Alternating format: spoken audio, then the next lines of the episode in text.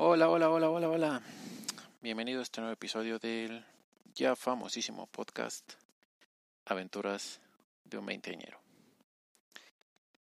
El día de hoy hablaré de uno de los temas que más me apasiona.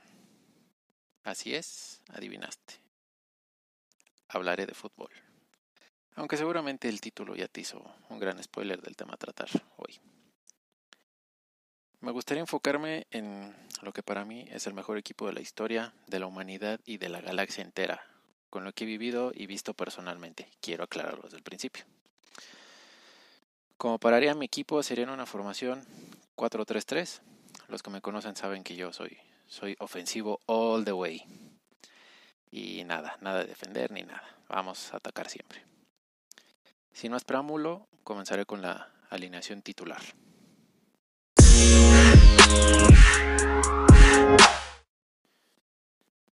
En primer lugar, tenemos una de las posiciones más difíciles y tal vez más crueles en el campo de juego, el portero.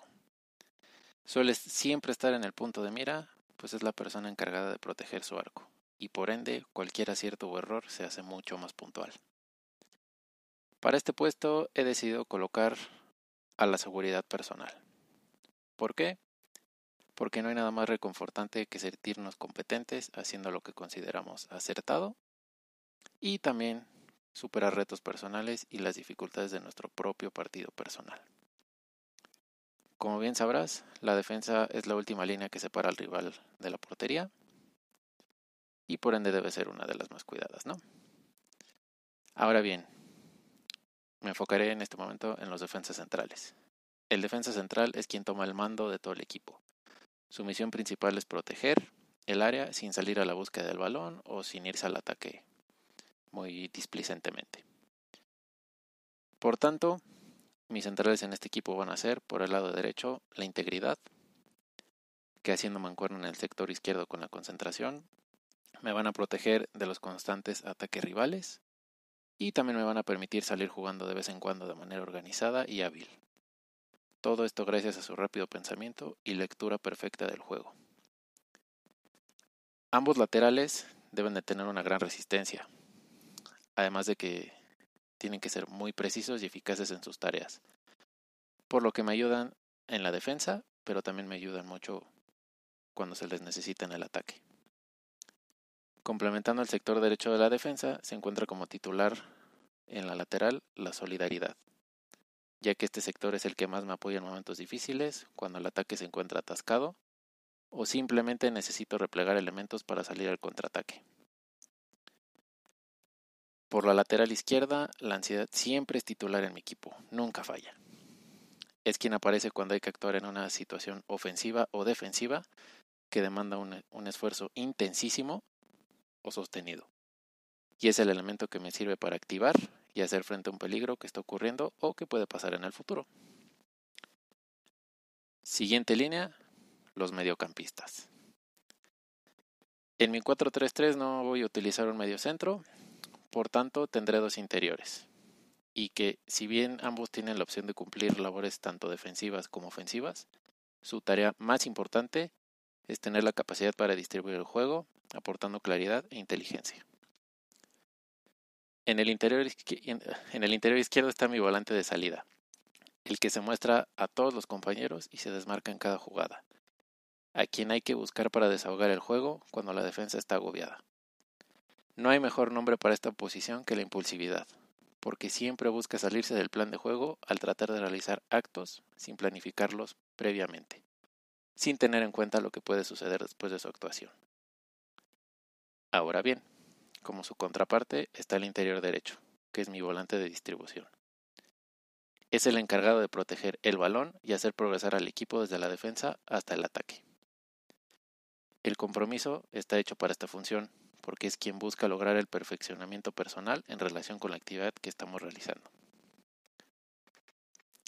Tengo que equilibrar el no tener un medio centro en el centro del campo, de modo que en mi alineación siempre va a haber un centrocampista de creación, que fundamentalmente tiene que saber jugar de espalda y con claridad incisiva en el ataque, rompiendo la línea defensiva del rival, con triangulaciones y pases entre líneas.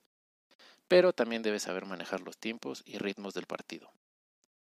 Sin duda, una posición importantísima, ¿verdad?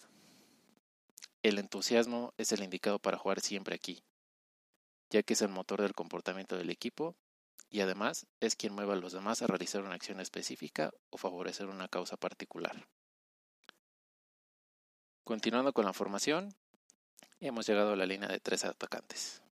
En mi opinión, la más completa y amenazante que jamás ha existido. Primeramente, un par de jugadores con mucho vértigo, velocidad y con la mayor creatividad de todo el equipo. Así es, estoy hablando de los extremos. Por la banda derecha se encuentra nuestro amigo el frenesí, que con sus acciones es capaz de agitar o conmocionar todo el ánimo del equipo, pues todos sus impulsos son difíciles de contener o interrumpirse. Pero siempre él está vinculado con el entusiasmo y felicidad de toda la escuadra. En el flanco izquierdo encontramos al crack del equipo, al que maneja todos los hilos, el diferente, el 10. Hablo nada más y nada menos que de la rebeldía. Titular en mi equipo todos los partidos por su resistencia y desafío a la autoridad. Y porque siempre desea ir más allá de los propios límites y de aquellos que le imponga la sociedad. Finalmente, he llegado al definidor de todos los partidos. Al 9. El centro delantero. Al ser alguien que marca muchos goles y muchos más goles que el resto de sus compañeros, es el más conocido y querido por el público y por ende el más caro de la plantilla. La satisfacción personal es la adecuada para jugar aquí, porque sabe que tener contentos o conformes a los demás es muy importante, pero solo debe hacerse una vez que logramos sentirnos a gusto con nosotros mismos y cubrir nuestras necesidades. Ahora, eh, un pequeño repaso a la alineación titular antes de, continuar. Sería portería, seguridad. Central derecho, integridad. Central izquierdo, concentración. Lateral derecho, solidaridad. Lateral izquierda, ansiedad. Eh, interior izquierdo, impulsividad. Interior derecho, compromiso. Medio centro ofensivo media punta es el entusiasmo. Extremo derecho frenesí, extremo izquierdo rebeldía y delantero centro satisfacción. Uf, campeones del mundo con este equipo. ¿eh? El costado zurdo, como pudiste notar, es quien agita y revoluciona todo el equipo. Es el que inquieta a propios y extraños. Es el yin de mi yang. Es el burro de mi shark es la taza de mi chocolate. Siempre tiene que estar presente, en el mismo tiempo y espacio, junto al orden y racionalidad que me aporta el sector derecho. Te estarás preguntando, ¿cómo es que toda esta excelsa máquina futbolística va a funcionar de manera adecuada y equilibrada? Esto solamente se va a lograr teniendo a la persona adecuada en el rol más importante de todos, el director técnico. No hay mejor DT que la motivación. Es la que impulsa al equipo y quien va a impulsar a llevar a cabo todas las acciones correspondientes de cada uno y quien va a mantener firme su conducta hasta lograr cumplir todos los objetivos planteados. Todos, no a medias. Todos. Como pudiste notar, eh, y como sé que es muy posible que, los jugadores puedan cambiar de un partido para otro.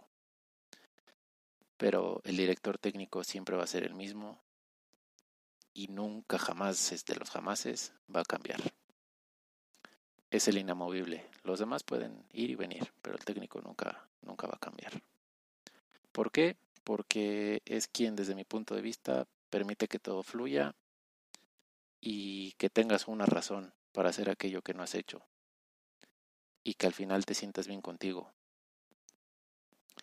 Por tanto, yo te pregunto, ¿ya has pensado cuál es tu alineación titular hasta ahora? te invito a pensarlo y a reflexionarlo, porque tal vez así encuentres muchas respuestas que sin saber has estado buscando hasta ahora. Y con esas grandes palabras que, ni los mejores motivadores o vendedores de cursos online dan, eh, despido este episodio. Sé que fue un poco más corto de lo, de lo que fue el anterior, pero eh, esto es así muchachos. Muchas gracias por escuchar y espero que lo hayas disfrutado. Hasta la próxima.